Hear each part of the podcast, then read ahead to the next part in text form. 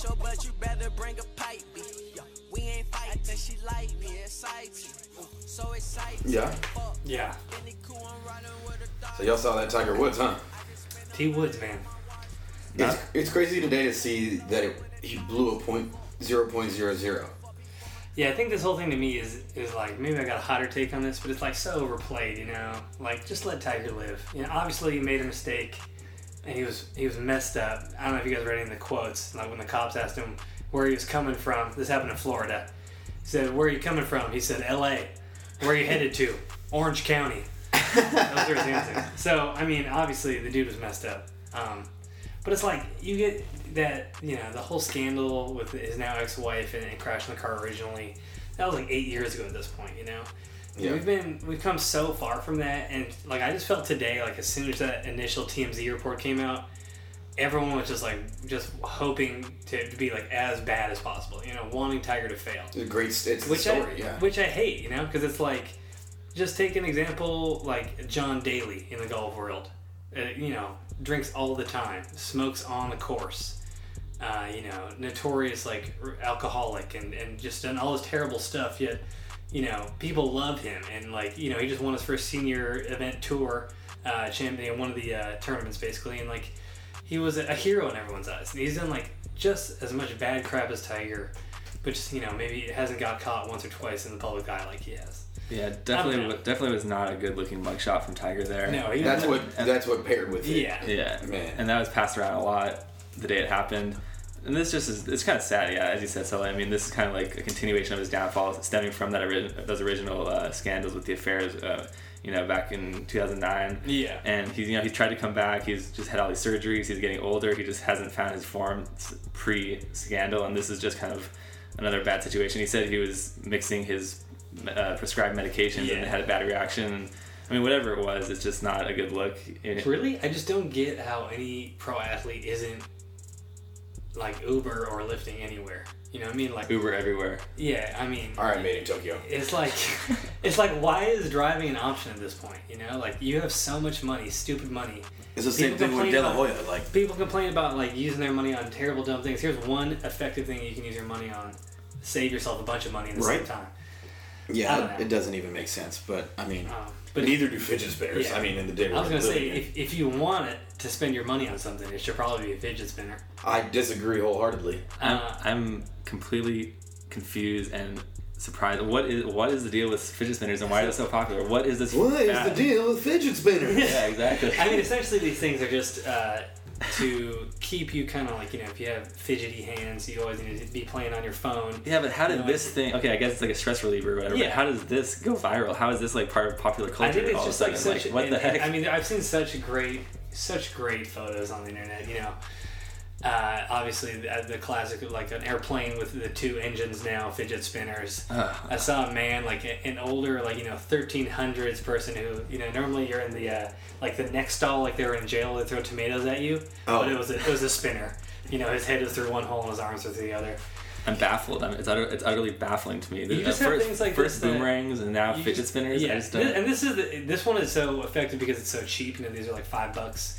you can get them kids love 'em. Well, they are cheap. all right yeah go ahead They gotta do range. I was I was at work and this this guy uh, comes up with his kid, and the kid has two fidget spinners, and so of course went over started talking to him about the fidget spinners, yeah and then uh, talking to his dad, and he's like, yeah, like. You know, they range from anywhere from about five to ten to, you know, hundreds of dollars. and I had to take a step back. I was like, I'm sorry, you said hundreds?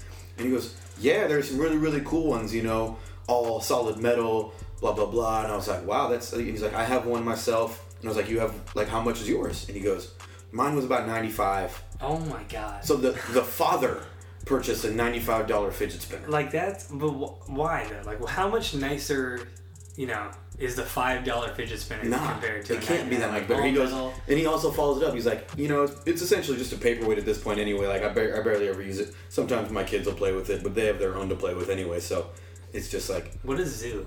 That's like, see, it's like frustrating, I guess. You know, to have have money like that to buy a ninety dollar fidget spinner or whatever. It's so instead of a paperweight. But can you guys trace this this like cultural phenomenon to anything? Because I, I looked it up. You know, they're they're made in the '90s, and now all of a sudden in 2017, You're such a dad. yeah, he You're was over here like, can you just? I just need to know. I looked up I- fidget spinners and the history of fidget spinners. Exactly. Where did, where I did they did. come We from? We don't even question this. That would be some great like investigative I do I do question journalism it, if you want to do that. Uh, Deep dive. personalization page for E ESPN. yeah, fidget spinner Fidget deep spinner in dive. sports. Yeah, What if, Breaking like, news at six. Where did fidget spinners come from? I would watch that. Nick news. has your answers. I would really watch that news show. I would watch that. Yeah, I wouldn't. Well, I wouldn't. Talk to talk to your guys at ABC and see if they can get a segment. we'll on- see what we can do about the fidget spinners. But welcome back to cautiously optimistic. What up? Cautiously Optimistic, my favorite podcast of all time. As always, I am Sully Engels, I'm Jesse Brummel. And I'm Nick Ostler. and we are preparing. Not only for episode 16 of Cautiously Optimistic, Not only- but well, we are episode- We're not preparing for that. We're that. prepared at this point. We are prepared. But Speak for yourself in those terms. oh wow! But yes, episode three, shall we say, of the trilogy NBA Yeah. Finals. The, the, the trilogy will be masterful. I think we can all agree on that. I, you know, I, I've seen all these things this week about like, and these many time Bay Area fans. I was even texted this multiple times. Warriors in four, and that just makes no sense to me. It's Like, hilarious. It makes no sense at all. Like, even if you like, if you want to pick the Warriors, like Oh, yeah? I did at the start of the playoffs, that's fine. But Warriors in four, I don't know. What do you guys? Well, Nick's over here. He said? Warriors in five at the beginning I, of the playoffs. I, I do say Warriors in five, and I stand by that. You know, Sully and I, we both predict, predicted the correct finals matchup. Yeah, we did. Um, Jesse, you're a wild card And, here. and that's You're- not like that wasn't tough for us. that was Yeah, not that tough. was that like was not tough. sense. I'm just saying that. Jesse, yeah, Jesse yeah. with the Spurs and Wizards, you know, it's, it's So we're tough. gonna we're gonna take our props when we get. Yeah. I'm gonna throw this out there and say, you know, Spurs series would have been different if Kawhi would have All played. right. Well, Yeah, yeah. lots of And you can't say that wasn't. That's not the truth. So, How much different is it? Is the real question. I don't think it's enough to to switch. But that. that's not the point here. all right. So you're thinking, Sully, from what I heard, you think the Warriors, um, it's gonna be a longer series than you know four or Yeah, five. I I, per- I personally think. Well, yeah, you, you go first. Tell My- me your thoughts. I thoughts. think my original one was Warriors in seven, and you know I hate that because and it's still like I've honestly gone back and forth like the whole playoffs, thinking to myself like, how can you bet against LeBron? Because that was the biggest thing in my mind was like, I learned last year I really counted out Cavs, and LeBron was like, bro, don't do that to me. You know, like I've earned this respect. You know, I've, I've earned everything he's gotten so far. So it's tough for me to pick against the Cavs, but at the same time, you saw how bad the Cavs can be in Game Three and the start of Game Four in the Eastern Conference Finals. And to think that if you just have one of those halves even against the Warriors, that's not something they can come back from. I don't think. So essentially, they need to play four perfect games, and LeBron, in essence, has to play four perfect games. And no one on the Warriors has to play perfect for them to win. They just all have to play okay. Yeah, as, as you mentioned, like Klay Thompson has not had a good playoffs, No. and they still won every single playoff game. They haven't And that- played anybody. How the Cavs though? That's what I, that's what my, my thing is. I, I think the both teams have had pretty easy roads. I'll, I'll give you that, but I just think the Cavs, these Eastern Conference teams like the Celtics, the Wizards. I, I think you know the Spurs would beat both of those teams, even even without Kawhi. I think the Spurs would beat those teams. I think the the Cavs just aren't playing good teams. They're going to face a team that they haven't really seen at a way higher level than they're used to. The Warriors are one of the greatest teams ever assembled. They have like the highest offensive net rating ever or something like that. I don't know the exact stat, but they're coming in hot. They're coming in winning all these games. I'll give the Cavs one game at home that they're going to win. And I know I, I know it's tough for me to go against LeBron. I really am a big believer in LeBron and his powers and where he stands in the all-time pantheon of NBA players. I just don't think that even LeBron can't overcome a team that has the talent that Golden State has. I'm going to say uh, Warriors in five. Like I said at the beginning of the playoffs, I stand by that. And honestly, I would not be surprised if it was shorter than that. To be honest, So are we gonna sit here and act like Kyrie and Kevin Love don't play for the Cavs either- either? Yeah. Are we gonna sit here and say that Steph Curry can touch Kyrie on the defensive end? Like what? Who? This is LeBron's team that he built, where he can just run the point. He can do. Let him control the ball, and let him work. He's got shooters all around him. Let him break it down. LeBron is having the best postseason of his career. he is. He won it last year, He is. He did. and he's having a better postseason. facing a better team. I understand that. Better postseason, better team. I get it. You can make the argument that the Cavs maybe are slightly better too. We could. I think, you yeah. could. You definitely could. Yeah, You I could. that was is a Yeah. fair. Kevin Love is having a much better season. His role is m- much more in place than it was last year, And- and and he's having a yeah. great a great postseason as well. Deron Williams is a much better point guard in, as, in the backup spot. And who's Kevin Love going to guard on defense in this series? Uh, let him guard Steph Curry because he gave him the clamps last year in Game Seven. Talk to me. One play, I don't care. sample size. Fuck it. Who cares? I don't care. Locking him up for seven. I seven don't games. care.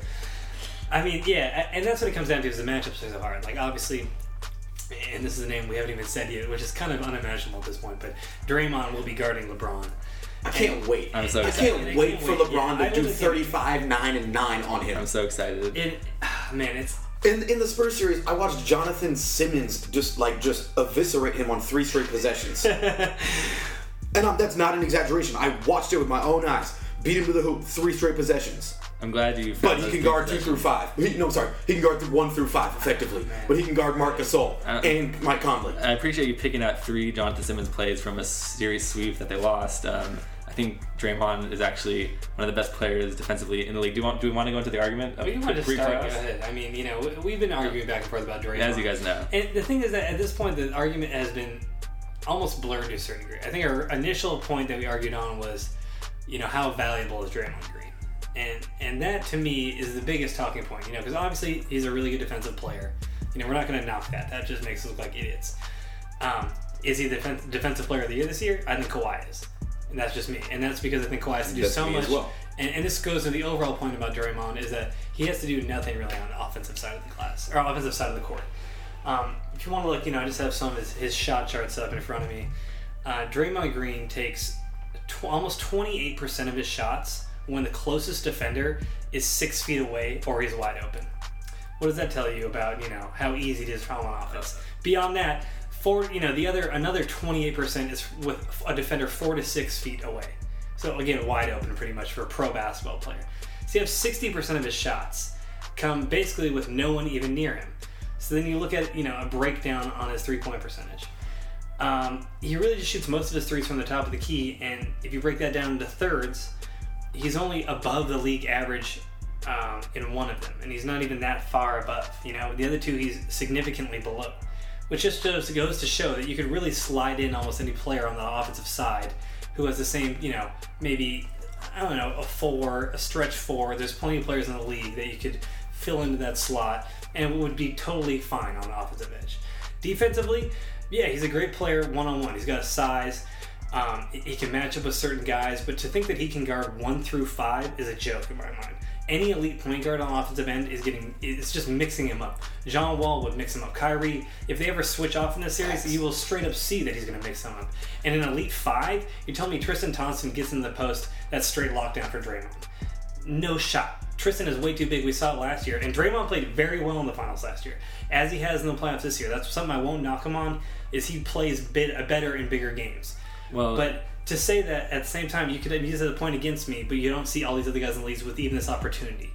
Draymond just has it all laid out for him, so I really don't see any reason why you can make the argument that he is as good as you make him to be. Okay. I appreciate that argument, but again, you're limiting Draymond's offensive game to stand, uh, sta wide open three pointers that he gets because he has a good team. He's playing with good players, so he gets open shots, and that's fine. He gets open shots. I, No, I'm not, wide I'm not, open shots. I'm not going to disagree with that. We're that. talking about no one within four feet. I'm not going to disagree with that. Well, he's- sixty percent of the he- time he's he a knockdown shooter. He makes. He's 50%. not a He's not a knockdown, knockdown Just talk shooter. He's not a knockdown shooter. He's actually um, in these playoffs. He's shooting 50% from the floor and 47% from You three point line. you on talk about four- sample size. You talk about sample size that you can't bring up just these players. Okay, okay. You know he has a shot as much as any of the other starters on Well, his team. if you- if you wanna And again, your percentage is going to go up higher when no one's in six feet of you.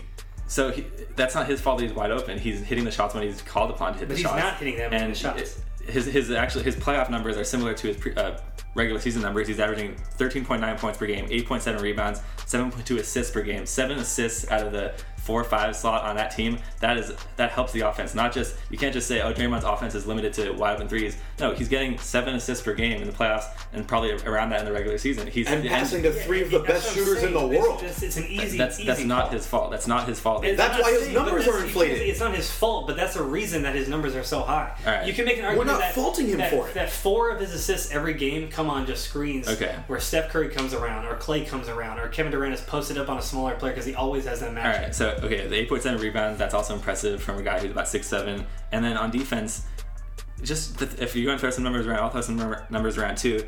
Uh, these playoffs, the Warriors have allowed nearly five fewer points per 100 possessions with Green on the floor compared to when he's not on the floor. He definitely makes a def- uh, defensive difference.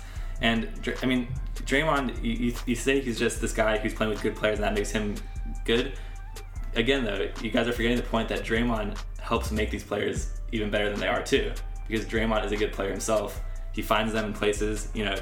Uh, he's averaging t- two steals, two blocks in the playoffs as well. He, not to mention, he's the second best net rating, um, 20 plus 22.2 behind Steph Curry of all players who have played 20 So, minutes yeah, in these he playoffs. plays on a winning team. That's not an impressive stat to me. uh, I, I mean, mean, they rating, blow they blow teams out. It has nothing to do with how good he's on defense. And that rating They means you're an efficient offensive player, and he's the second most efficient player in the playoffs. That just shows you, you can't just deny They've those played- numbers. Because they're playing, they're they're playing They played 12 opponents. games. They're, Okay, they're- well, you, look you can't the- deny that fact and the fact the that they, playing? they have the highest uh, percent like win differential differential point wise As a team, yeah, I'm talking as a team. Draymond. Though. That's He's- why Draymond, his plus minus is so high.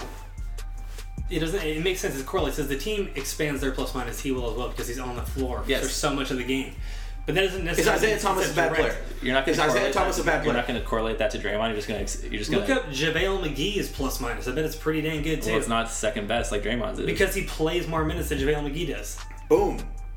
I mean, I just don't. When you look at his like his efficiency, it's you know I think on the NBA side it's like 15. The top players in the league is around 22. The league average is 15. He's literally an average player in terms of efficiency over 82 games, not just 12 that were taken he taken here. And in what 12 of those games, you got to think that what eight of them were straight blowouts, where it didn't even matter how well he played. I'm so excited for these for this finals, and I'm gonna go Zach Lowe mode and analyze every single possession that Draymond has defensively. You know, against like a guy like LeBron, against Kyrie. I want to see what happens. I hope you guys are watching too because Like, I want you like to we do- don't watch always. That's the other argument is like you got to watch these guys more. It's like we watch these guys all the time, just as much as you. I lived in the Bay Area for the last three years, and I watched a lot of Warriors game because Peter Miller, who's going to listen to this, and shout out Pete for the engagement. Big Pete. He's going to call me out, and because he knows I watched all those games with him. He can give you the argument, but he will never tell you that I didn't watch the games. all right? I've never watched basketball in my life. So, right there, so put it this way, guys. You're gonna tear down Draymond's accomplishments and his numbers that I presented to you because he plays on a winning team. I don't see you guys tearing down Steph's numbers, KD's numbers. Why? Because they're just established good players that you don't want to tear them down. KD is Draymond, an established good player. and so is don't- Draymond. That's why I'm, that's my point. He, he Since has- when was Draymond doing 26 points Yeah. a game? I'm not talking about just points We're and talking about everything two he league does. MVPs. They don't. There's not really you know need to solidify them as, as great players. They are great players. So I, I just don't Nobody's gonna that. bash them. 'cause We've seen them. You And put we've seen Steph their Curry. MVPs. You put And Steph we've Curry seen on the Nets. Draymond. They he significantly improves the offense, and improves that team. You put Kevin Durant on the Nets. better. Significantly improves that team. And Draymond, argue- how much better do they get? They don't get that much better. He's not going to create on offense. He's not going to be a scorer. He may get a few more assists, but with no talent around him, you'll see the obvious difference. I've never argued that Draymond's an elite scorer like Kevin Durant or those guys. But you're arguing that he's in the same lengths as those players. Those he arguments. is. He's an he's All not. NBA player, third team NBA player. Like that's And you can make an argument against that 20 because player. Gordon Hayward and Paul George were left off those teams, which is pretty And I think in Draymond's more valuable than those. Than I think Draymond's a better player than than Paul Gordon George. Hayward. You think Draymond's better than Paul George? You put Gordon- you, so you switch Paul George and Draymond on the Pacers, and the Pacers still for what the they do for their teams. Pacers. Paul George is a great player, but he's not. Yeah, he carries his team to the playoffs every year. The year that he was hurt, they didn't make the playoffs. It's like a simple correlation there. We're talking about correlations all the whole time. I mean, I understand what you like. That, that was what it came down to. The one of this argument is how val- valuable is Draymond Green, and we were saying that his value is, you know, made it looked to, to be more because of how good of a team he's on, because of how You can't easy deny is. that. I don't understand how you can deny Yeah. that. I literally don't. I deny it because he helps make the team better by, by his presence on the court. You're tearing his you're tearing down his accomplishments by saying he plays on a good team. The team is good because he makes it good. He is the engine of the team. he, he leads mean- the fast breaks a lot of the time. He grabs rebounds. He plays excellent defense. Man, he does I've never more. heard of anybody who leads a fast break before. No, I'm saying he That's a does, great he does the most for that team. He does the most for that team. If you're talking about both sides of the court, all around, he does the most for the Warriors, and I'm not I'm not backing down from that statement. Don't But at, don't don't wrong. at me. Well, Don't, see, don't, at- no, at him. Don't at me. And let him know. First off, don't at me is a terrible phrase because that just means I'm against conflict, which Yeah. means you're a wuss. It should be Uh, at me. It should be at me if you're a man. So man up. All right, at me, please at Uh, me.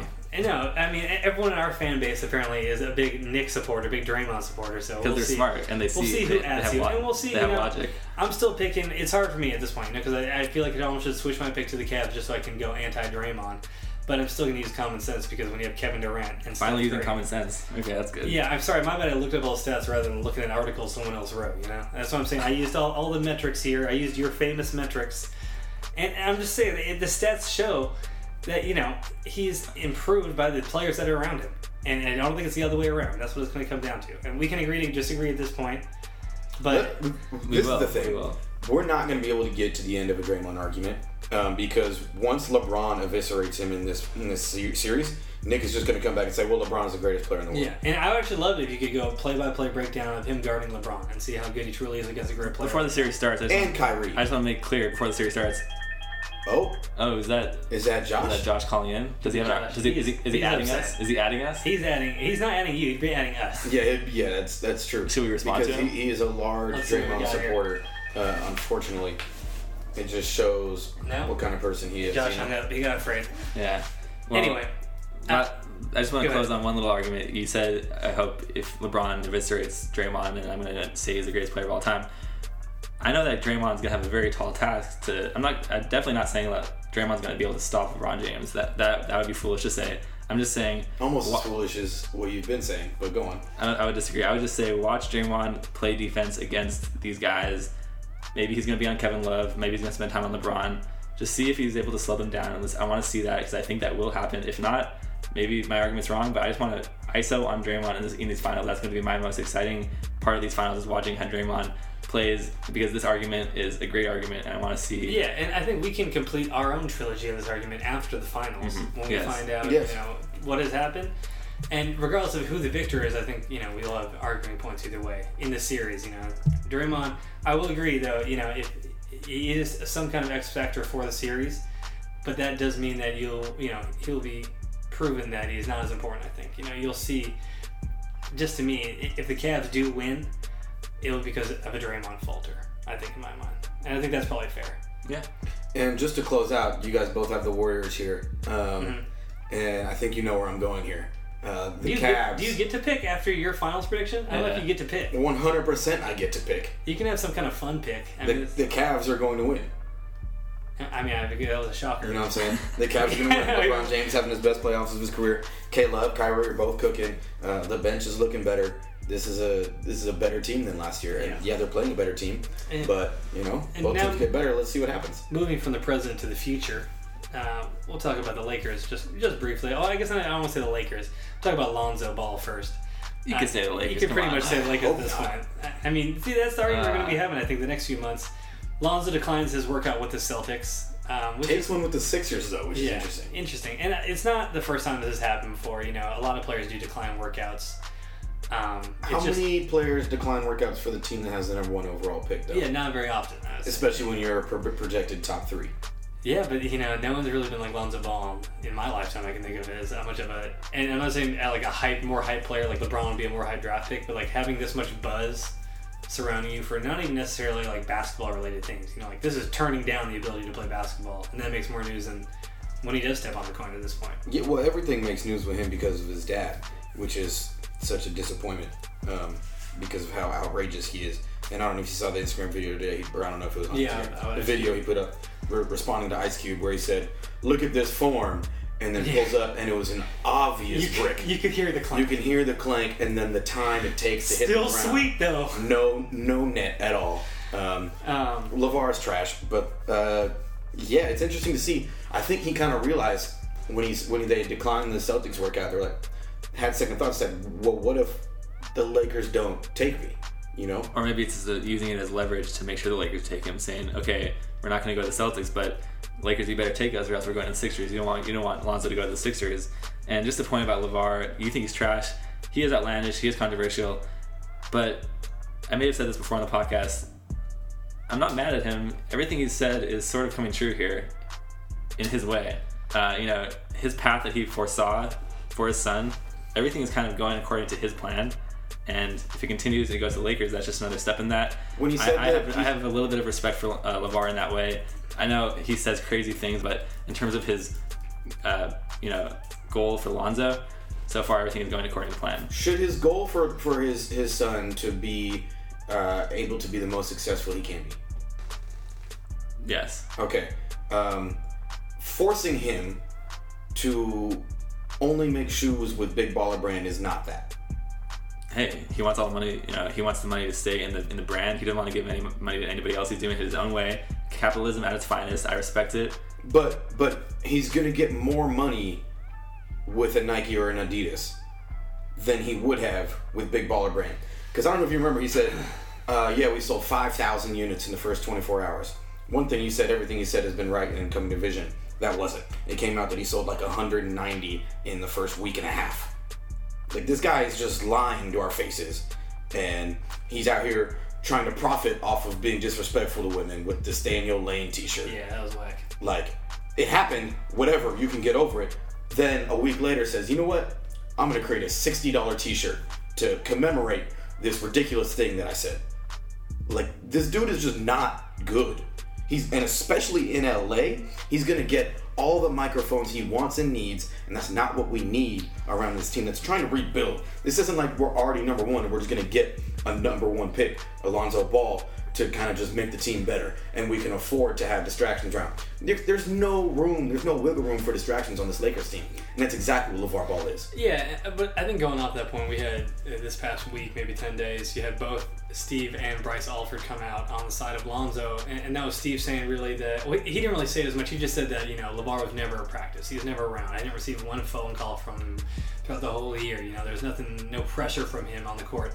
And Bryce Hall said, you know, this isn't like you're, you're not seeing Lonzo right now. You know, he said this isn't who Lonzo is. You know, the reflection he gets from his father is certainly not the description of who he is as a person because he described Lonzo as a great teammate, someone who goes out of his way to do anything for his teammates and cares about winning. And frankly, I know I've said a lot on the podcast about him kind of giving up in that last game, and these are his teammates and his boys who are looking out for him.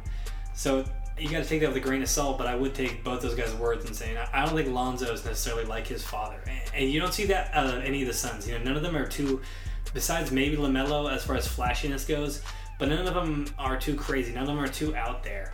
So as far as like what they'll be like if, he, if the Lakers do draft him, I don't think that'll be a big issue. But like you said, microphones in Los Angeles, you know, TMZ is gonna have a walking crew behind him at all times because they'd be stupid not to because he's gonna Exactly. make. I just want to present one hypothetical situation.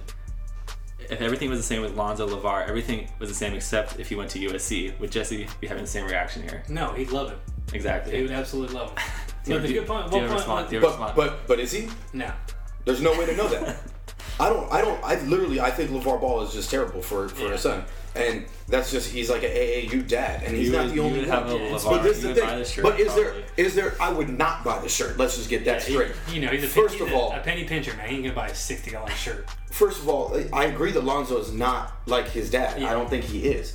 And I, I completely believe that Lonzo never, or LaVar never called Steve Alford or was never at a practice. Yeah. That's not the point. The point is he's going to talk to all the media around here. That's not going to disrupt him. Him saying things to the coach isn't going to be anything. This isn't Chino Hills. You can't fire the coach just for being a dad. Yeah. This is the Lakers. You know what I'm saying? So this is, it's a completely different scenario. And there's, there's, you can't compare this to someone at USC because someone at USC wouldn't even do this. And I think, I think, at least for me this week, we, I guess the last two days, maybe two days ago, we saw um, the big baller club team, which Get is you know, smacked by which the is Compton yeah, Magic, who are like, really, really you, good, That's what I'm saying. If you know LA basketball, you grew up playing here at all, you know how good the Compton Magic are. That's the epitome of a club team, AAU team in California, at least SoCal. That's you know. And they have one of the Chino Hills guys. on And they the do. They have the better of the Yeah. Chino Hill players on the team. You know, the one that is higher rated than LaMelo. So it's I don't know. It, that meeting was also another thing that kind of you know like But you saw the shots LaMelo was taking were yeah. Of course, you know they edited that highlight reel. Yeah, 100%, but- them but he still took those yeah, He still took all the shots. That was an interesting game. Um, I guess going back to the Lakers now, as we posted up on the uh, on the Twitter today, we got Jay Randle, Julius Randle. He's been hitting the weights hard this season. He's looking cut up. He's looking fresh. I'm gonna give a, a real quick hot take on this. Who cares? Um, if, if, if he is like great, he's got a six pack, man. You should be dribbling with your right hand for six hours a day, and going to the right side of the basket for eight hours a day. That's very true. And then maybe sleeping the rest of it and getting back up and doing it again. Because that's dude. Who cares if you're in shape, man? You're already a pretty big dude. I liked him at his size. I like that Randolph esque Yeah. kind of you know the the man girth he was working with there. Pause, but Yeah, pause that. Either way. I don't think he needs to get cut up. I think he just needs to work on his right hand. He, he'll put I just like the work ethic. The work Yeah. ethic is inspiring. can, yeah, You know I, can't, Like, I can't knock that. He, can't he's knock getting in shape. It's only been three weeks. He saw the picture, and maybe you know, maybe he's working on his dribbling, just n- not taking we- photos of that. We don't know. I just, Yeah, we we don't don't know. know. I, don't I like to. I just like to see that he's like showing us a work ethic and trying to, you know, have a Yeah. goal in sight. I'm all, I guess for me, I'm a big proponent of out of shape athletes who, who still perform at a very high level, you know? So I'm always, if you, if you can maintain that level of roundness while still being a high caliber player, I'm always going to be in favor for that. I'm pretty much still caught up on the fact that you just uh, said man girth. Uh, Tell me a better way to describe guy. that. Uh, thickness. Nah. Mm. Uh, It's also I, bad. I'll fight you that to the death. Thickness is better than man girth. You got a thick man right in front of you. Or you got, got my got us some man girth. Who do you I'm- want on your team? I want, I want thick guy. No, you want man girth. I don't know, but that wasn't the point though. You're talking about man girth, and Uh, it was just a plausible statement. Is all I'm Well, saying. and moving away from manly men to small men, let's talk about uh, David Stern's comments. He's a very that small man. Out. Yes. Uh, anyone have them up readily available? Uh, basically, Well, fir- I mean, first of all, ahead. first of all, love the segue there. Second of all, this is just I'm tough to see this. Basically, David Stern comes out on a radio show this week talking about the infamous Chris Paul trade from 2011. Basketball reasons. basketball reasons, the veto trade that would have uh, got the Lakers Chris Paul, and he he basically said that they were in the process of reworking the deal, which I don't know if that's true or not. I personally don't believe yeah, that's true. That sounds I don't like really it believe is. him either. Yeah. And then he blames Mitch Kupchak, who orchestrated that deal at the time, blames Mitch Kupchak for saying, uh, for panicking. He said it, Yeah. Mitch, Mitch panicked by trading away Lamar Odom to the Mavericks. Um, because as we remember, Lamar's feelings definitely did get hurt by that trade, and so he didn't really want to come back to the Lakers. So Mitch traded him. I think that was what happened. Honestly, I don't think there was any like other deal in the works besides the deal for him to go to the Clippers because the, you know David Stern and David uh, the Cavs GM were just Yeah. you know upset about it. I just don't. I think it's a petty thing to say this this far down the line. I don't think it's, I don't think it's a such like a stern lens too. You know, he's like, he's like, you know, at the time that we had such a deal set up, you know, like we were ready to go this and that, like it was gonna work out, and Mitch just panicked. You know, it's like you don't, we don't know Mitch's side. Obviously, we criticized Mitch a good amount on this podcast, and a good reason being uh, so because of this trade, but. I don't know. I mean, it's kind of it seems like Stern just now he's deep enough in the past. He's trying to, you know, maybe gain some good grace from the NBA fans now that we have a commissioner. I personally love Silver. I think Silver's doing a great job and I hear some people talking about how good Stern was. Until until he wasn't. I mean, he was good in the past. He, Yeah, he, he it's did a lot of things for the league Yeah. at the end. He He, stayed a little too long. Didn't really adjust Yeah. too much at the end, and this was kind of a prime example of a problem that he had near the end of his tenure as commissioner. And I could just hear him saying this quote, you know, Mitch Panic. I can just hear him in that little smirk face he had at the end.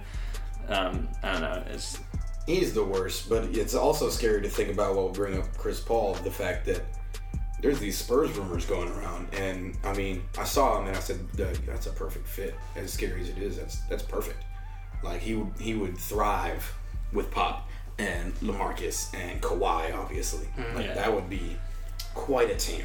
Yeah, it's an interesting rumor that's going around. There's been conflicting reports on how you know intense this is and if this is actually going to happen. But as you said, Jesse, I mean, it would be an ideal situation for Paul at this stage in his career to have to go into a team with Kawhi and a team that was just in the Western Conference Finals.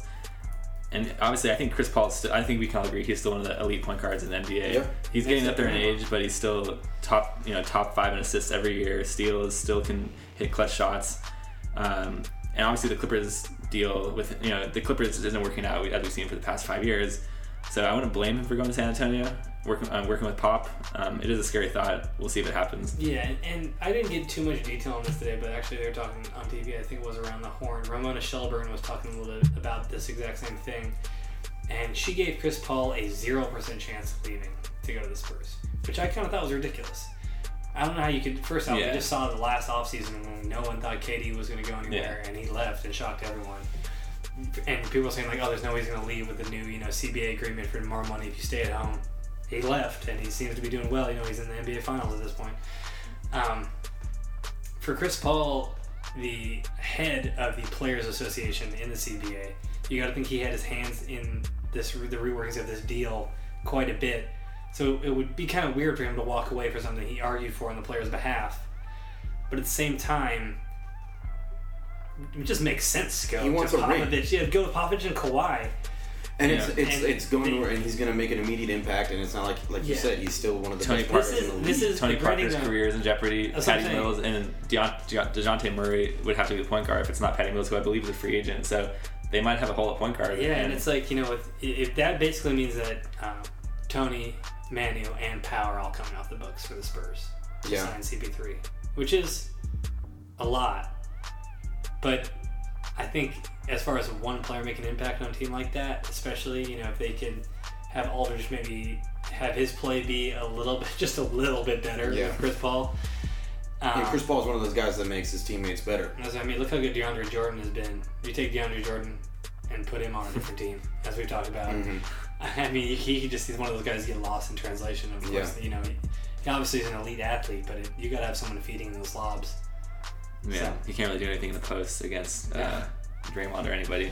I mean, if Right. you matched up one on one with Draymond, he'd mix him up. I'm pretty confident in that. I got I got DeAndre in that. Yeah. You know. Uh, silly. I mean, I didn't bring up DeAndre when we're talking about Draymond for a reason. Okay, I'm just. Sorry, I couldn't help myself. I couldn't Yeah. help myself. It's all good.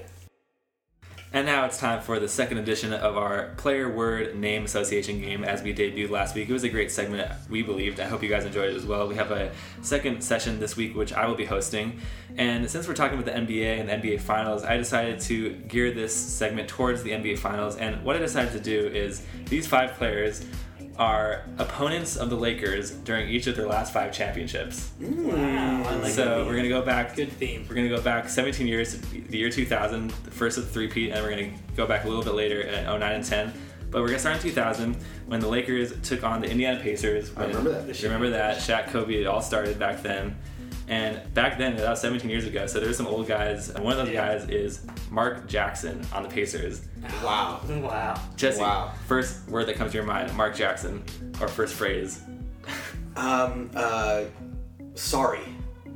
Not as in like he's sorry, but like I'm sorry for him, because like, not not for his playing days essentially, but the fact that I mean, he had this Warriors team and then he just got thrown to the side. And I'm not saying they didn't get better when he did, but it's combined with the fact that when he went back to calling games, I feel like ESPN sticks him on every single Warriors game possible.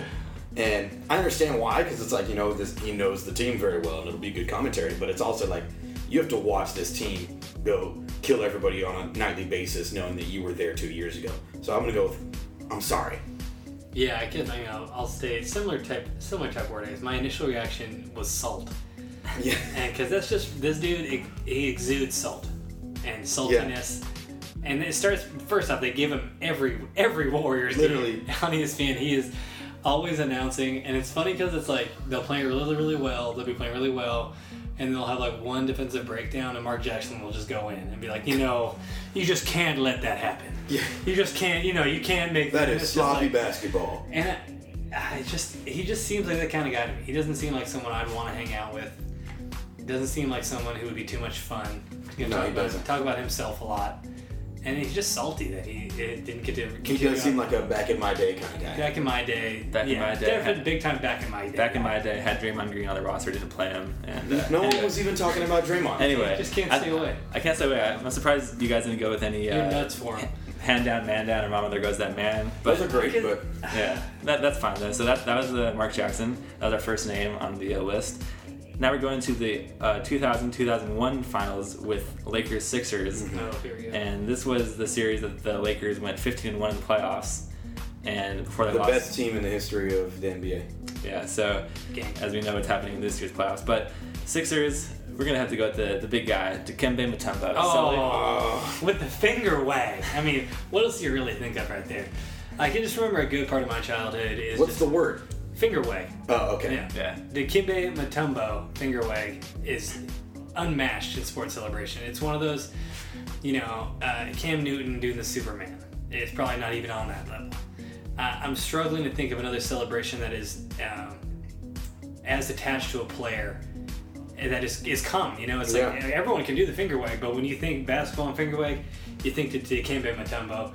Love that he's getting in these new ads now and embracing the finger wag, continuing that. I love everything about him, you know, from you know his mantra to his voice to his just his jolly characteristics throughout the days, and and his continuation of blocking things and the finger wag. My word is going to be legend, and Oh. that's on and off the court. Um, on, obviously, finger wag. No, no, no, no. We got all that. But off the court, I don't know. You guys have probably heard the, the rumors of this story, um, Huh. where essentially he walks. He it was at the height of his playing days. He was one of the best uh, centers in the NBA. He's doing everything.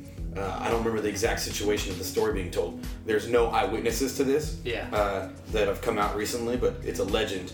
uh, that he walked into a room and looked around and goes, "Who wants to sex Mutombo?"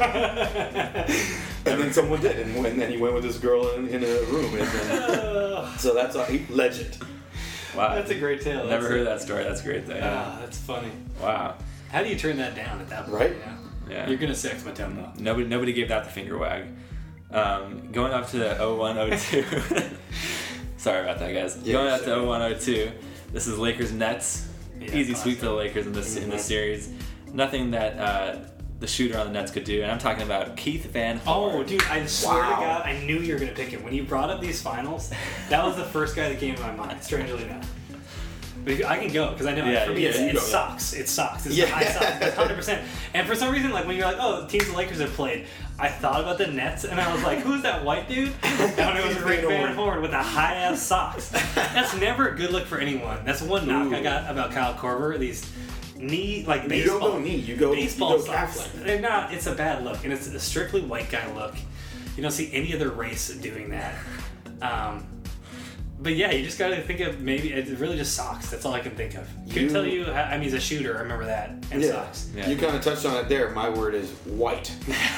Because he was, he was the epitome of a white basketball Yeah. player, just a shooter, uh, not very athletic, No. not like the dude that's gonna kill you, but he's the guy that's randomly open, even though you know he's a shooter, and he'll just knock it Yeah. down. Um, the socks just prove how Yeah. white he was. He's I a really- modern day Mike Dunleavy Jr., but worse because Mike Dunleavy, Dunleavy Jr. is a goat. Yeah. I mean, good, I- really good pick there. Yeah, um, just my quick note on Keith Van Horn. I would really, I, I disagree with you about the socks. I think the high socks are uh, good look in any sport. I wore high socks throughout baseball. I No, think I, that's what I'm saying. We're saying Basketball. strictly I'm, sa- basketball. I'm saying any sport, it's a good look. I'm gonna, I'm gonna support the high sock look. Um, So this is why I think you're all figuring out at this point that Nick is obviously the whitest person on the podcast here. well, Yeah. Fifty we Shades all, of White. uh, here. yeah. we all share that. I would say, but um,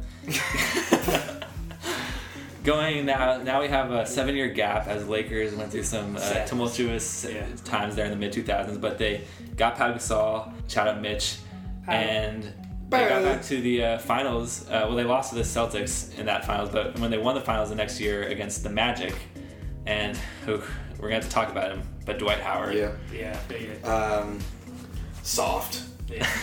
physically, mentally, like obviously he's a huge dude, so it's weird to think that he might be soft physically, but when you watch him play, it's very apparent how soft he was. And then mentally, he just couldn't play with somebody who's strong-willed, who would have who would judge him and like kind of rip into him to not to put him down, but to make him better. You know, and he couldn't handle that kind of pressure. He thought he could handle the, the bright lights of LA, and obviously that didn't happen. No. Um, so soft. For me, it, it's yeah, the word would be perplexing. There's no one I've ever watched in any sport be as physically gifted Mhm. with size, athleticism, um, and just suck. You know, like he should be the best player in the league. He should be the best Yeah. center of all time, maybe besides Shaq. But this dude, there's no reason he can't learn a hook like you know sky hook like Kareem. Have some kind of move that no one can defend. You know, he's can at one point could jump higher than anyone in the league. Not only just based off straight boosties, but also because he was so tall. Like no one could guard that guy. And he's so strong. You know, straight boulders for arms. But he gets pushed around constantly. We watched it, and, and I know a lot of that had to do with the back injuries he was dealing with the Lakers. But like, dude, even when he is healthy, it's a frustrating thing to watch. And that's why I'm perplexed by it because to me, and I know you can always make this argument like if I had that size, you, you heard that a billion Oh, come on. I know. Is if I was 6'2", I'd be in the league right now. there would be no I optimistic. I'd be in the league. It's just like ah, I can't I can't stand to watch him just because of that. It's frustrating to watch and perplexing. Yeah, I would agree with both of you on that one. And then our fifth and final name on this list to the 2010 finals, Lakers Celtics. Now, if you remember, in Game Six of that series, Kendrick Perkins, the Celtics center, uh, went out with a knee injury. So Game Seven, they turned to one of the legends of the NBA, if you guys remember, a big man by the name of Rasheed Wallace, Gee, wow. who almost won them the game actually in Game Seven. He came up big, hit a lot of threes, and was effective for them.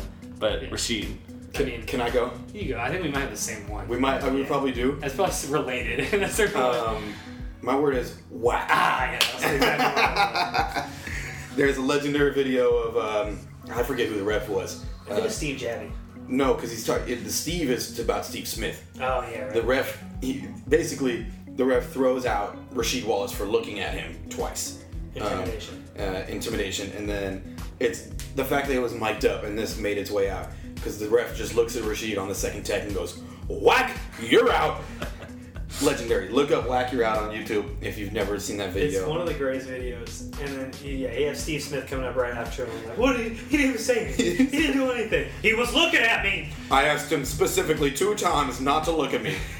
Not now, Steve. Yeah, I mean, to me, I mean, like Wag obviously is the one I probably would go with, and then me and Jesse are right on there. But if I got to pick a different one, I'm gonna go with like Scary, because he someone I would like not want to meet in a dark alley.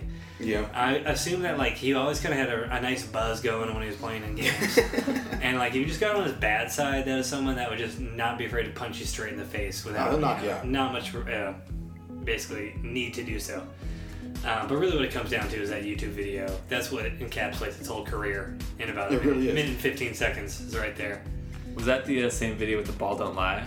Uh, No, that's that's different video. That, that was my favorite Rasheed moment. Uh, he gets a tech, and I think he got a tech, and so the other player shooting the basket, shooting free throw, ball misses, and he's mi- Rasheed's mic'd up, and he just yelled, "Ball don't lie!" He didn't get the tech, and it's it's another great YouTube video. Check it out. Rasheed's a goat. Yeah. Yeah, we love we love Rasheed, friend of the podcast. And that's going to do it for our second edition of the Player Name Association. We will come up with a better name for this segment. I just realized. but uh, that's it, and uh, we'll uh, get back with you next week. Switching over to the diamond now. a little stick talk. That stick talk, that stick talk. Uh, Los Dodgers, 33 and 20, six game winning streak, Balling. tied with the Rockies atop the league now, or top of the NL West. We're back. Um, man, they're really just doing their thing. Uh, the bullpen is balling, It is. best in the NL, uh, and is a big reason why they've been so suc- successful And sexy. and sexy. I mean, if you're gonna throw in a bullpen reliever, man, make it look sexy. Um, Really sexy. basically the Dodgers have had some kind of rotation, unlike any of the any other thing I've ever seen before for, for their starting pitchers, moving guys up and down, utilizing the 10 day DL. But the bullpen has been the rock. Have you guys have any thoughts on the Dodgers? Yeah, 24.2 inning scoreless streak was broken today, but it was at 24.2. Um, two in, in two thirds, you might say. Uh, You would. they're they're balling out here. I love it. I love to see these guys, and you know even Hatcher was pitching well until he you know allowed the one today. But Yeah, uh, yeah. These, these guys are doing it. Like you got guys like uh, Baez are stepping up. You know, Yeah. it's like we keep calling up guys too, but everybody's Fields. everybody's Yeah. participating. You know, Fields may be homeless and he still throws as well. anything. You know, it could be. Um, how weird was it watching? I don't know if you guys watched this last series against the uh, the Cardinals, but watching Jonathan Broxton come in about six That's times. so funny. I love it, dude. And I- he's still so wide. Like that man has like a literal definition tree trunk His legs. thighs, I don't think I've ever seen a person with as big a legs as him. Like he looks like uh, like a cartoon fat person. Yeah, Like, I mean, pretty strong. You got to put one of those signs that you put on trucks. This is you know caution wide load. That's, that's John Broxton. Yeah, so yeah, I was watching the Bro- Broxton face Puig. It was a little collision of two eras of Dodger baseball there. The Oh, new era Puig and old era Broxton. Of course, Broxton not doing so well this year. He had like a six ERA before the inning started today and left with uh, three more runs to his ledger. Um, but the Dodgers, you know, they swept the Cubs. Nice to sweep the Cubs who beat, knocked them out of the playoffs. I know it's the regular season, but it's always nice to beat the nemesis like that. And then tied with the Rockies atop the division. It's about time. We're back at the top. Uh, the Rockies, you know, struggling a bit. Uh, Dodgers are obviously a hot team, so I hope they can continue and surpass the Rockies later this week. We're recording this on a Tuesday night, and the six, six game winning streak, as we said, it's it's great. Um, just keep it up. It's so refreshing to see a bullpen that's actually being successful for the Dodgers. I mean, so many in the years past, it's been the bullpen that's been their Achilles heel. Yeah. So just- if they can keep that up, it would be great. Uh, Maeda's also been turning things around since the shaky starts at the beginning of the season. He had another, I believe it was a quality start today, uh, or, or right about I it. have to look this down he's- one, yeah. yeah, He went went four innings, three runs. uh, four innings. Okay, I thought he went Quality for farther. him. Yeah. No, but he, he's his ERA in the last four starts is under three, I believe. A couple things just for me, at least. I just hope. Well, first off, Dodgers fans, don't be like too, uh, I guess, concerned with being in first place or not, because I think it's all about the longevity of the season. If we just keep playing good baseball, we'll get there either Yeah. way. You know, it's Yeah. not like we got to get to first place. It's like we're just going to end up there if anything. Secondly, I just we've seen the last, I guess maybe two of the last three seasons. You know, Puig's first season, and then last year certainly as well. the Dodgers go on this this crazy run, especially when Puig's rookie season where they won, you know, what is it, 46 to 50 or 44 or 50. Yeah. And then last year to end the year, they you know come back from eight games when Kershaw's on the DL. Those, both those streaks came too early, you know, and it's just like you need to be playing your best baseball at the right time. And that's what I like about this team right now is that they're not like all the attention's on the Cubs. All the attention is elsewhere throughout the league. Like they just can sit and like play baseball and play consistently. And that's why I like this team more so than any of the year's teams, is because they're not they're just good. You know, they're not like riding a hot streak right now. Like this is just a quality baseball team. Yeah. And I think that's a big part. And I guess to switch into uh, a less than quality baseball team, in fact, maybe a big pile of dog shit in my mind. Uh, you would be Um, correct. We were talking about the San Francisco Giants, and they literally had to fight to stay in the news this week. They literally had to fight the Nationals. And basically, if you didn't see it, I, I don't know what you were doing, but we had um, the rebirth of the player-on-player rivalry, rivalry between Hunter Strickland and Bryce Harper. Now, Harper in the past has hit two home runs off Strickland that literally haven't landed yet. They're two of the hardest hit balls I've ever seen. One that is somewhere deep in the Pacific Ocean because it landed in the Bay, and another one that must have hit, you know, at the highest point of the National Stadium, both in the playoffs, same series. That was three years ago. Two days ago, we have Strickland just dosing Harper in a pretty obvious hit this batter situation in a spot right in the ass, mm. which is, and even even Harper said it after the game, right place to hit me. but still, what the hell, man? You know, like you, you just like got to get over it at that point. For in my opinion, for Strickland, years in the past, get over the bombs. You gave up the bombs. It's your own issue. It's your Don't fault. throw fastballs over the plate to the, maybe the best hitter in the league, one of the best hitters in the league. Um, if you don't want to see that result, you know. Yeah, and the result was that Bryce Harper charged the mound, and that's the fight we're talking about. Both guys got some punches in. It was great brawl, great baseball brawl. We haven't seen one of those in a while. I always love seeing those. It's always fun when uh, you know there's little tussles on the field. We saw Jeff Samardzija come in, Yeah. football mentality, and deck somebody, and then the the brawl was on. The Samardzija Michael Morse Yeah. giant on giant collision was my f- second favorite part about the fight. yeah, My first favorite. Uh, well, the first favorite is toss up. It could either be the terrible helmet toss, um, Right. which, as much as I love Bryce, that was tough to see. Uh, such a bad helmet throw. But I think my favorite part of the fight was that right hook that that Yeah, got. Strickland in the face. There you go. That was beautiful. Um, my favorite part about the fight, um, and I guess it's just more fuel to my flame in the large oven that, that boils my pot of hatred for Buster Posey. Dude didn't move. And if you know baseball to any degree, when a fight breaks out, it's the catcher's job to get in the way of that thing, at least to a certain degree. Go check that replay.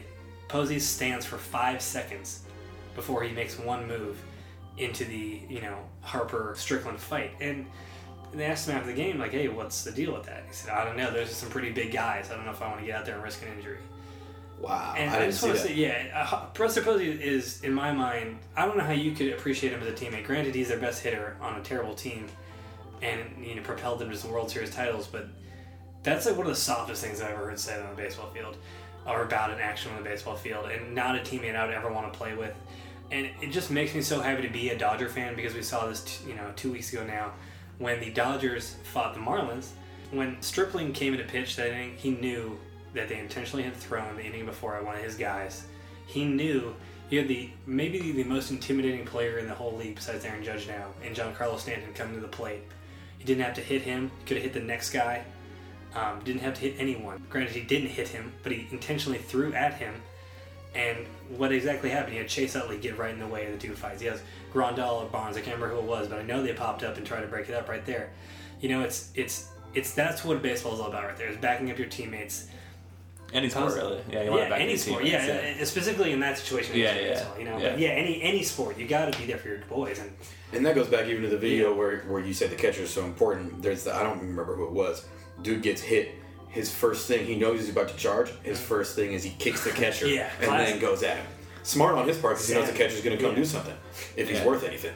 And uh, after the game, Hunter Strickland, you know, obviously he's not going to say his intention of throwing at Harper. He said it, the fastball got missed inside a little bit. He said, I'd rather miss inside than over the plate because this guy has hit homers off me. We all know what he's trying to do. He's trying to hit the guy. Bryce Harper says, I don't know why you're trying to hit me. You won the World Series that year when I hit those homers off you three years ago. I don't know why you're still thinking about that. I don't know why you don't wear that World Series ring home at night every day and not worry about Be me. okay with it. Yeah, exactly. Yeah, so it was an interesting situation. Harper gets four game suspension, Strickland gets six, and we're excited because we want to see Bryce Harper, and it's a great time to promote our cautiously at the ballpark night that will be coming up um, next week on Monday, June fifth. The cautiously optimistic boys will be out in the right field all you can eat pavilion for our first live event.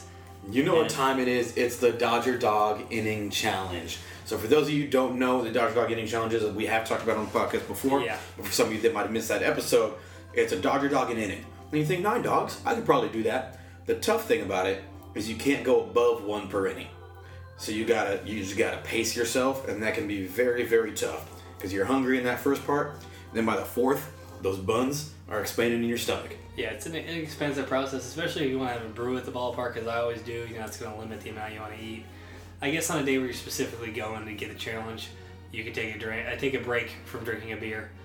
Not suggested too highly, but for these types of things, you have to do it. I'm going strictly probably lemonade. I I mean, that's like the, the Joey Chestnut type of approach there, you know? Which is dip and ne- dunk. It's necessary though in this kind of situation. If we're going It for really a challenge, is. I don't know if you The know, beer it's is a risky he, proposition. He had like seventy-two hot dogs. We're just talking about nine.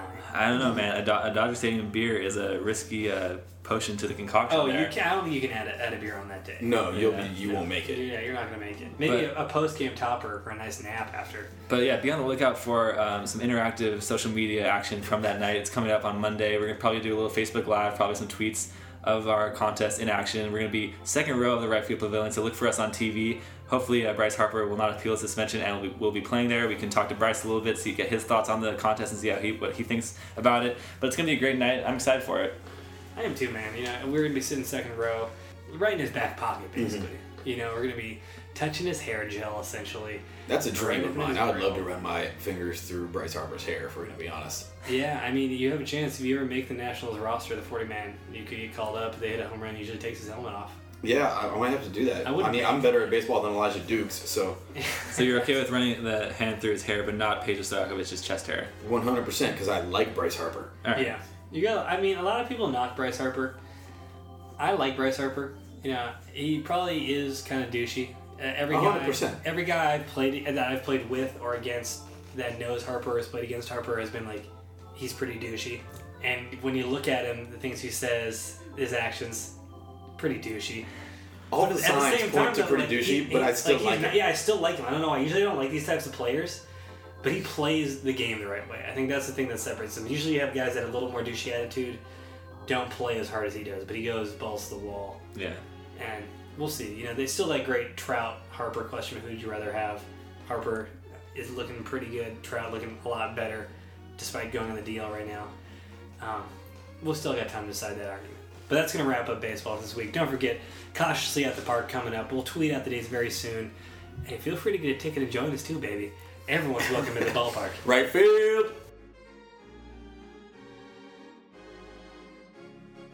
And now it's time for the segment of the show where we ask the question, "What the puck?" What the puck? What the bug? And despite the Ducks being out of the playoffs, we still have hockey going on. It's the Stanley Cup, and the Nashville The Predators, cup. Pittsburgh Penguins, Hashtag it's the cup. on the ice, dueling it out. And uh, in Game One of the Stanley Cup Finals between uh, the Predators and the Penguins, we had a Predators fan throw a dead catfish onto the ice. Didn't help the Predators from losing that game, but it helped this guy uh, get charged with disorderly conduct, possessing instruments of crime. I guess a dead catfish is a crime, Yeah, it's and instrument uh, of crime. Instrument of crime. and disrupting meetings and processions. And I think the best part about this whole story was how he got it in to the state. How did he get it in there? So he wore compression shorts and like sealed the catfish and put Wow. it in his compression shorts and then went to the bathroom. He Yes. took him out and threw it That's pretty impressive. ice. Yeah, I don't get why catfish doesn't move there. You know, there's certainly smaller fish you can go with. There's probably some tradition. Despite the fact that we are hockey guys, we're not hockey historians. Okay, so cut us a break here. Yeah, exactly. And um, yeah, go on. Yeah, the dude's name was, uh, I believe, Rob Waddell, and he had this amazing quote afterwards on a radio show. He said, "I thought, man, wouldn't it be awesome to get to go to that game?" And then, like an ignorant, ignorant redneck, I thought, wouldn't it be awesome to throw a catfish on the ice at this game? You know, hey, And that's really what it, what sums it up right there. I love that he breaks down the thought process, and you know, a lot of times when people do stupid things like that, the thought process really is that simple, and so it's nice to get a look into That. and that's what happens when you put a hockey team in Nashville. Yeah, You get exactly. some redneck hockey. The fans. self the self described ignorant redneck throws a catfish on the ice. What the puck? What the fuck? What the puck? And now it's time for the fast food flavor. fast food flavor. Fast food flavor. Swine. What's on the menu today? So I'm sure you've been seeing the commercials. You know, they're in a, a rib joint, Ah, looks hot, Oh, then sweaty. you know they're talking about ribs, and the guy in the back says, "You know, we should put ribs on a burger," and the guy in the front says. You know what I told you, and everybody says it in unison. Never put ribs on a burger. Carl's Jr. put ribs on a burger. They done did that. They did it. It's the baby back rib burger from Carl's Jr. And so you know I need to please the people. Gotta do it for the So people. I went through, got myself a big back rib burger. I was really expecting great things from the same place that gives us the Western bacon, which is one of the most iconic staples in fast food. True. Um, and you know what? If given the opportunity again, I'm gonna take a Western bacon instead of the baby back rib burger. yeah. It's not terrible. Um, it was a little dry. Ribs should have that nice wetness pause, but um, it just didn't. You bite into it and, and it, you need a, dr- a drink right after. You need to sip Yeah. because every bite is just a little too dry to me. Yeah. They didn't really lather on the barbecue enough. Um, I like the idea.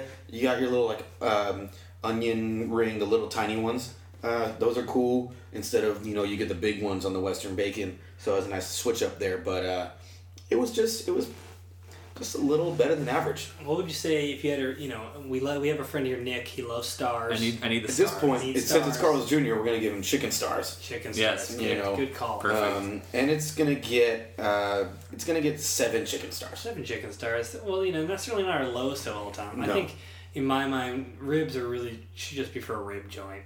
And There's like a a, reason a you fast should- food place well- shouldn't really be doing ribs that much. True. I like the ambition. You know, it's always. I do too. I love the idea, Yeah, Yeah. they're gonna love you for your ambition. but you know, it's tough. Sometimes you miss the mark, and it sounds like this missed the mark. Um, just while we're somewhat on the topic, uh, would you rather have this again or a McRib? Oh, that's I mean easy. I'd have this again. I think the McRib is one of the most overrated things in fast food, along with chicken fries. Well, we'll save that for another time. That's a very hot take. Hot takes for you. That's gonna wrap it up today for the fast food flavor. Fast food flavor. Fast food flavor. And to wrap up the podcast, we have our super hot, interesting takes and shout outs. Today, I have a shout out. I'll go first real quickly. just want to shout out Peter Miller. Uh, Oh, two days ago, got Pete. he got engaged. Shout out Pete, Pete's gonna man. be getting married. My college roommate, my catcher, you know, big Peto. Peto. I know he's gonna be listening, uh, criticizing my every move with Draymond, so I might as well say something positive about him. I love you, Pete. Congrats, man. Uh, Shout out Pete, moving on. man. Congrats, Shout Pete. out Pete. You gotta love Pete. The swine knows Pete. Big Pete, knows he's a legend. Yeah. Ne- never met Pete, but I feel like we're friends already if we share our the same value uh, for Draymond. And my take has to do with baseball and pitchers' errors and their ERA. I believe that if a pitcher commits an error in the game, his ERA should remain the same because he made the error. For instance, if a second baseman makes an error, that pitcher will have his ERA stay up because or stay down because it was the second baseman's fault, so it's an unearned run. I think all runs that score based on a pitcher error are earned runs because it's a pitcher throwing the ball. Pitcher's job is to throw strikes, so if he throws a bad, you know, if he makes an error on the field, that's his fault. So it should not, you know, he shouldn't be safe from that error, and his ERA should reflect that. I feel like you took a very odd route in Yeah. saying all that. But I agree. I think that if the pitcher commits the error, it should go towards his ERA. I think is the easier That's way good, to that's say a good that. summary, summary Yes. there. Uh, we're bringing this up. Kenta Maeda had two errors today, and I was actually we were talking. I was thinking about this as well. Um, yeah, it's, a, it, if the pitcher commits an error, the guy's on base because of him. It's his fault. So it had nothing to do with like if any of the other players committed the error, that's not his fault. So I agree. I think it should be uh, attributed to his ERA. Uh, okay. I mean, I guess So we got a pitcher here to, to weigh in on this. Yeah, I'm. You know, I think any unearned run on base, like you know, any error causing a run shouldn't affect their ERA, and that's simply because a pitcher should be able to play defense, and you should you know be trying your hardest at all times. You should be making a concentrated effort to help your team as one of the nine defenders as well as a pitcher. So there's no case where you know they're going to intentionally make an error. I know we talked about it a little bit before we started the segment. You know, let's say a pitcher had some kind of contract clause and he wanted to keep his ERA low enough, he could technically just keep committing any chance he wanted to an unearned error and keep his ERA where it was if he's in that situation. But it's very specific that that would ever happen and very highly unlikely. So I don't really understand why the rules need to change. I guess I mean I understand it though and I appreciate it, but as I've always said, baseball is a game of tradition. And they don't really change too fast, you know. Uh, it's, it's hard to imagine something like this changing when people are talking about you know having arguments about an automated strike zone and stuff like that. You know. My whole beef is I just don't like how the pitcher's responsibility is just immediately removed once he releases the pitch. He if, if the ball is hit back to him, it's his responsibility just like any other fielder to make that play. And if he makes the error, I mean, at the same time, though, if you thrown 90 pitches in a game, no other position player is going to throw the ball 90 times. When you get a comeback, it's going to be harder for you to throw. I mean, not an excuse, but it's just saying it's not exactly the same. It's also like on a follow through for a pitcher, it's, it, it's hard to keep your balance sometimes. And I don't want to make excuses for pitchers because I am a firm believer that baseball players in general are the best athletes. And we can talk about this. It's a discussion for another Yeah, It's time. a discussion for another time. Um, pitchers do get the knock there as being the non athletes of the group. Bartolo. I, I am. Oh, he's an athlete. You see the balance, and, and it, athleticism here is, is a weird definition. You know, personally, as we you two will find out in our 21 game, is I'm a dominant athlete. I run the court, I can't wait to smash all of you guys. but you do have like you know, for example, Johnny Cueto. By looks, just eye test, not the biggest athlete, but to do what he does on the mound, be able to twist and hold himself at the peak of his his wind up like that and mix it up every time and go quicker and faster is extremely hard to do. And I think it's something that's underappreciated in baseball. I guess coming down to it, the ERA rule, it's an interesting one. I think it's a good point. I don't think it'll be changed, but I think it's something to think about. Yeah, It's a good point. definitely won't get changed. Always thought about it, and that's gonna do it for our super hot, interesting takes and shoutouts. And it's also going to do it for episode 16 of Cautiously Optimistic. Thanks again, as always, for listening. Yeah, you know, don't be afraid to give us a follow on Twitter. Um, maybe like on Facebook. Possibly share, tell a friend. We're all friends of everyone here on the podcast. Tell a friend to tell a friend. Uh, the mailbag is always open. Hashtag CO mailbag. Mm-hmm. You know, we're always open to discussion here, folks. Thanks for listening. Please add us. in my white tee. Oh no no no baby, smoke so much don't need some vice. Dion nigga don't like me, but act like me. Fucked all of y'all bitches, so they parties don't invite. That bitch that you wife, she so trifling. I've been getting money, so don't nothing really excite me. Cardi put a six and a four of the right lane. Damn that boy, asking for some more.